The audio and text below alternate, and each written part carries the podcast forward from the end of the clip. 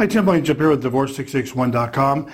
Today I want to talk to you about uh, some changes we're seeing with the courts. It's actually one particular judge at the Chatsworth Courthouse. Um, we're starting to see a lot of requests for what's called a prove up being set for our clients. And we, we handle probably 30 to 40 divorce cases a month.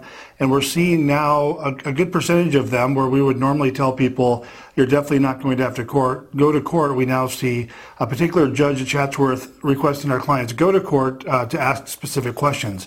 And I want to start discussing each of these as these happen on a new video, just so people are aware, you know, keep people informed of some of the changes we're seeing with the courts. This one in particular was very odd because it was what we consider to be a very easy divorce. Um, less than 10 years marriage, there's no children, there's no request for spouse support. Um, they had assets and debts, uh, but each was going to keep their own assets and debts. So it was what we were, were, we consider very simple. So we submitted their, their final agreements to the court, and the court sent back a request that they attend a hearing to ask some questions. So it turns out that this judge specifically was asking more personal questions than questions about the divorce and property and things of that nature.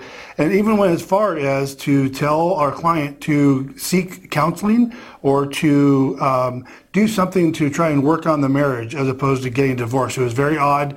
The judge asked her numerous times if this is really what she wanted. She suggested counseling multiple times.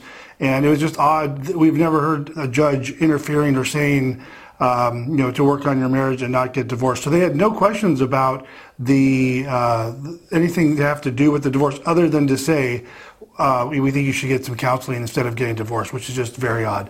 Anyways, I thought I'd share that with you. And again, watch for more. We're going to start.